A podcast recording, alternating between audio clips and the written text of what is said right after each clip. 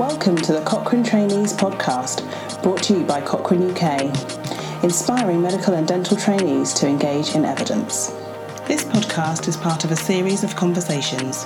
To catch up and get the latest episode, go to uk.cochrane.org forward slash trainees. Hello, so my name is Rachel. I'm one of the Cochrane UK Trainees Committee and I'm here with Ian Shemilt. Hi. Hello. Um, so, Ian, thank you for coming and uh, spending some time with me today. Uh, what do you do?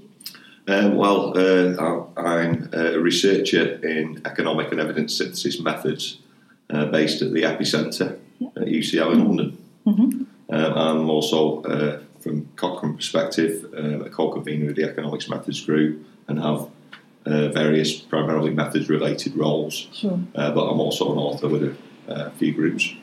What does what is the EPPI-Centre? What do what do they do? Yes, uh, we we uh, do uh, evidence synthesis Yep. um, across a whole spectrum of topics um, and a whole uh, uh, uh, spectrum of methods for Uh-huh. evidence synthesis, um, including health, uh, education, social care, crime and justice, uh, uh, environmental sciences, uh, international development, and so on. So a broad spectrum of reviews. Uh, and we're also interested in the science of evidence use. Uh-huh. And so those are the two main strands of work at the EPPI-Centre. Okay, so that's really interesting. So it's sort of talking a bit about how you, I suppose, bring together different studies. Is that right? And you sort of bring them together to come up with a conclusion, which Yes. is essentially what a Cochrane review is. Yes. Um, and then your other strand is how you communicate that to the public or Yes. to policymakers. Yeah, and in terms of my role, um, I'm, I'm uh, more um, uh, uh, interested and active in uh, developing the methods for the evidence synthesis. And um, you know, uh, my uh, whole uh, reason for wanting to develop those methods is to make them decision oriented. So Yeah. it is about the use of evidence, but um, uh, I don't study. Uh, none of my research studies the science of evidence use. So I focus on one side of the EPPI-Centre's work more than the other. Now, how did you get into it? Well, um, uh, by accident, really. um, uh, as with most things in life, a series of choices and chances. Um, uh, but I applied for um, a position um, when I was a, a bit of a lawyer in my career in terms of knowing what I wanted to do next. Yeah. Um, as the, as a research coordinator, which was a full time position with the Economics Methods Group, with Yeah. the Cochrane Economics Methods Group, and um, that was in 2005. Um, within um, two weeks of being in post, I went to the Melbourne Colloquium, which was my first Cochrane Colloquium. It was a nice place to go. Yeah, and I walked through the door, um, and uh, a lady called Jini Hetherington, uh, who's now retired but uh, was, and still in some ways is, one of the heartbeats of the collaboration, um, uh, came over to me. I've never met Jini, Jini before. She came over to me and said, Who are you? And, and then I told her who I was. She said, Ah, come and meet these people. And I uh, came over and she introduced me to uh, Ian and Mike. Uh, and Ian and Mike quizzed me for a good uh, 15 minutes on what I, what I did and challenged me uh, in terms of what I thought about what I did. And bearing in mind I'd only been in the role for two weeks. Um, but these, these people were supportive, encouraging, um, and uh, uh, it was only uh, several hours later uh, that I realised that these people were Iain Chalmers and Mike Clarke.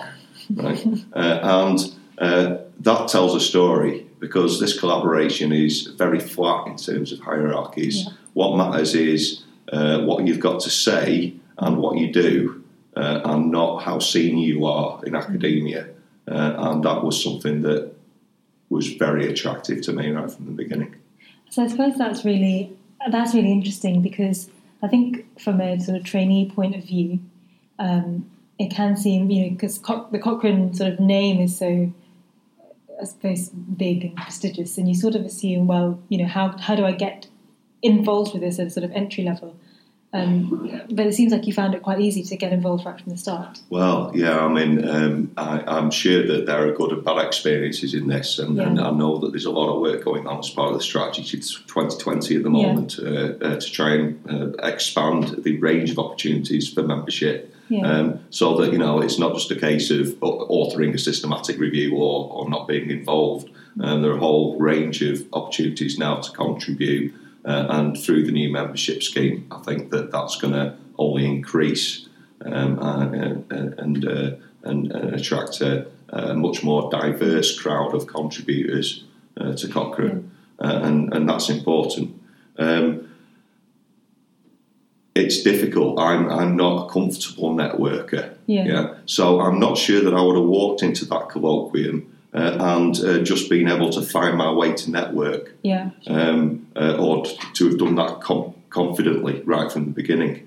Uh, but I didn't need to because there were enough people who just uh, were interested to find out who you were because they hadn't seen you before, Yeah. and, and who immediately brought me into a whole range of uh, initiatives and projects uh, to, to get my thoughts on those, um, and really just encouraged me to get started uh, in terms of my new role. So, um, uh, and that was quite a defined role that I had um, for the first five years of my involvement, uh, at least, and, and then uh, it's it's sort of spread and. Uh, um, I'm involved in a much greater range of activity within Cochrane now, uh, primarily around methods development still, but across the whole spectrum of methods rather than uh, the niche of economic methods where I started. And so, um, you know, it's not a it's not a case of um, uh, struggling to find a route in, uh, because uh, the people who are in Cochrane uh, are so great um, as people. Um, and there are enough great people in Cochrane uh, that they welcome you in with with open arms, and and, and that's been really a, a major inspiration for me in my career um, to become involved with Cochrane uh, and its people. Um, uh, because of what it stands for, you know, this is research for the public good, Yeah. you know, and um, I don't know, uh, maybe I'm just, uh, uh, uh, you know, uh, an old-fashioned socialist or whatever. But you know, um, uh, you know, Bill Shankly, uh, who's manager of Liverpool Football Club, once said, you know, um, uh, uh, the the the uh, kind of football I believe in is, uh, you know, the whole team uh, working for each other. And, and everyone getting a share of the rewards. Yeah. It's the way I think about football. It's the way I think about life. Yeah. That's the way I think about Cochrane. Um, but rather than uh, uh, us getting the rewards, and there are rewards for us, um, but rather than us getting the rewards, it's about the public good uh, and sharing that common goal. You know, there's the full range of spectrum of opinion on the minutiae of every issue Yeah. uh, within Cochrane, uh, and it's a big unwieldy ship for people to steer. And you know, I don't envy those um, who are in senior positions charged with that with that uh, task.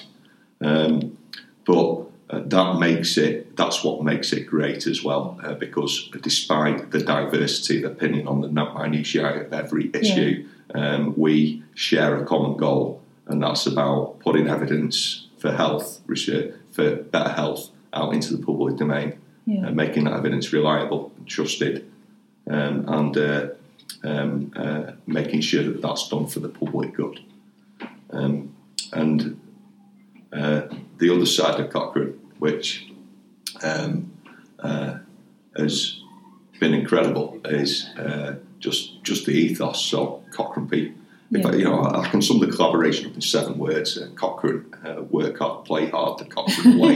you know, um, and, and that's what we do. We work damn hard, Yeah. um, uh, and I think a, a, a majority of people are invested in and committed to the cause. Um, but oh, we play hard as well, um, and that's fun. Um, and you know, I, saw- I saw, I've seen Europe with Liverpool Football Club, uh, but I've seen the world with Cochrane. You know, and some of the places that we've been to have been incredible.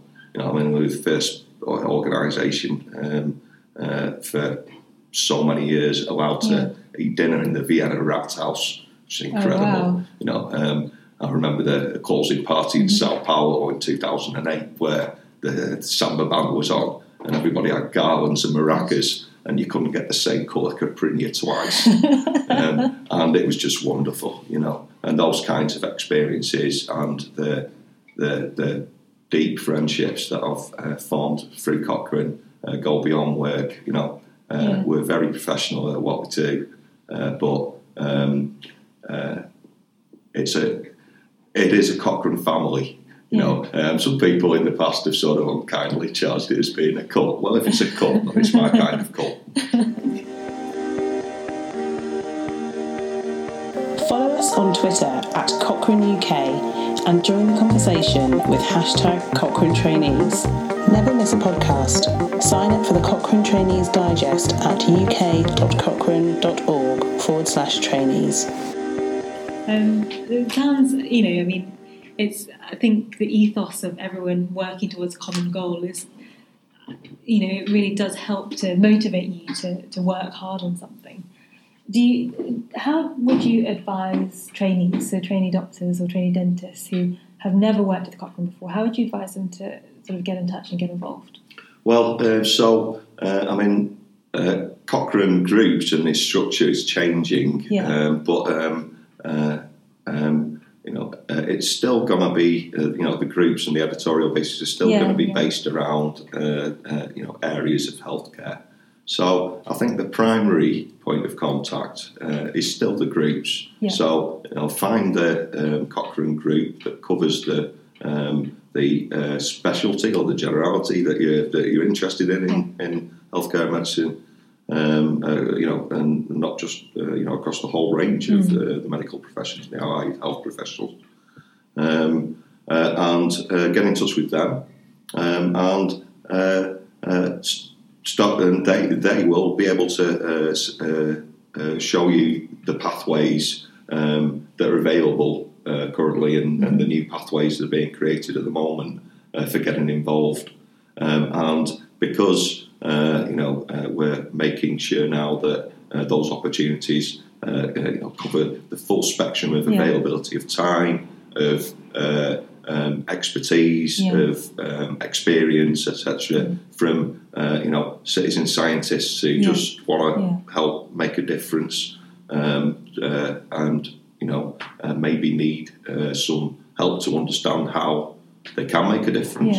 Um, but also in terms of small scale tasks that they might be able to do, right up to you know uh, um, roles as Yeah, sure. uh, coordinating editors or editors of, of groups. Ultimately, you know, I think those pathways uh, and, the, and thinking about it in terms of pathways um, is going to help the organisation now, and it's helping the organisation to work out uh, how to better engage um, uh, new contributors. Yeah. So I think one of the worries, uh, certainly for people at my stage of training, is that you may not necessarily have a lot of experience or training at all in, in proper Cochrane methodology. And so I suppose it's important to know that there are ways that you can get involved even if you don't have that much experience. Well, absolutely, and, you- and you know, um, I think one of the great initiatives um, over the last couple of years has been the Cochrane Crowd, Yeah. and what Anna Noel-Storr's done with that has been, um, Yeah, uh, you know, with, yeah. with Health from Others has been incredible. Um, you know, five thousand uh, crowd members Yeah. just passed. Um, you know, a million citations Yeah, uh, now screened. Um, that's been an incredible effort, and I can only see that uh, getting bigger. And what's great about that is that okay, you know, the, the main task at the moment uh, that's been implemented in Cochrane Crowd has been uh, identifying RCTs. So Yeah. read a title, read an abstract. Is that an RCT or not? Make your judgment. That judgment contributes to a pool of judgments from which a, um, a crowd judgment is then derived. Um, and uh, uh, whilst the, R- the RCT identification task has been uh, the first one, uh, you know, uh, there are now uh, full text screening tasks, RCT identification. There are uh, diagnostic test accuracy study identification tasks. Um, we're going to move into PICO annotation tasks uh, so that people can uh, actually help to um, uh, tag uh, studies and reviews and their component analyses in terms of the populations and interventions Yeah. and comparisons and outcomes that they um, include. so they're supposed Um, to progress basically within. Yeah, so so I think that you know there are there are that, that's been great because that's allowed people to um, just come in and do bite-sized chunks of of, of work uh, to sort of see and get a flavour of the kinds of um, tasks that go into the systematic review process. Um, I think that that's helpful as a route in so that um, people with limited time um, and uh, a whole spectrum of backgrounds and, and, and levels of uh, engagement with and expertise in healthcare research can, can get involved and contribute. And um, final question: uh, Do you have any advice for someone who's just starting out in their research career? If you could go back. Yes, yeah. So uh, the best two pieces of career advice I ever got. Um, the first, the first was from uh, Sandy Oliver, who now, as it turns out, years later has become uh, a colleague at the EPPI-Centre. Um, and I'm paraphrasing, but uh, she said, uh, "Choose who you who you work with first, second, and third, down to twentieth, and choose what you work on after that."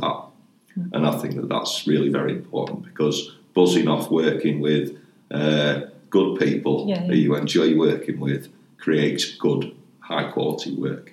Um, and uh, the second great piece of career advice I ever got uh, was from a guy called um, Nigel Norris. Uh, um, he was a professor um, at, at, the University of East Anglia, uh, where I started, uh, and he had made uh, his career entirely at the UEA. So, very unusually, uh, he'd been promoted right from research assistant up to some of the top uh, academic positions in the university. So I asked him how he'd done it. And he was trying to get me to do something at the time, uh, but his answer was, um, and this might be um, a bit specific to academia, but his answer was, uh, well, Ian, there are three ways to make it in academia. He said, um, you can be a genius, and I don't think you're a genius. Right? and I was forced to agree. Uh, and he said, "Or you can, uh, or you can be really lucky, like you know, Alexander Fleming. You can discover penicillin growing on your windowsill, um, or you can just say yes to everything that you're ever asked to do, and then work out how to do it later." Um, so my piece of advice uh, to people starting out would be: uh, if you're not 100% confident that you're going to be able to do what it is that you're asked to do, say yes, and then work it out. That's a good piece of advice, a good solid piece of advice to end on. Um, thank you so much for your time. Uh, it was a really interesting interview, um, and I hope you have a good afternoon after this. Thank you.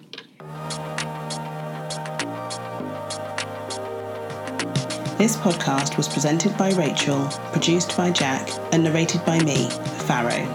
Join us next time.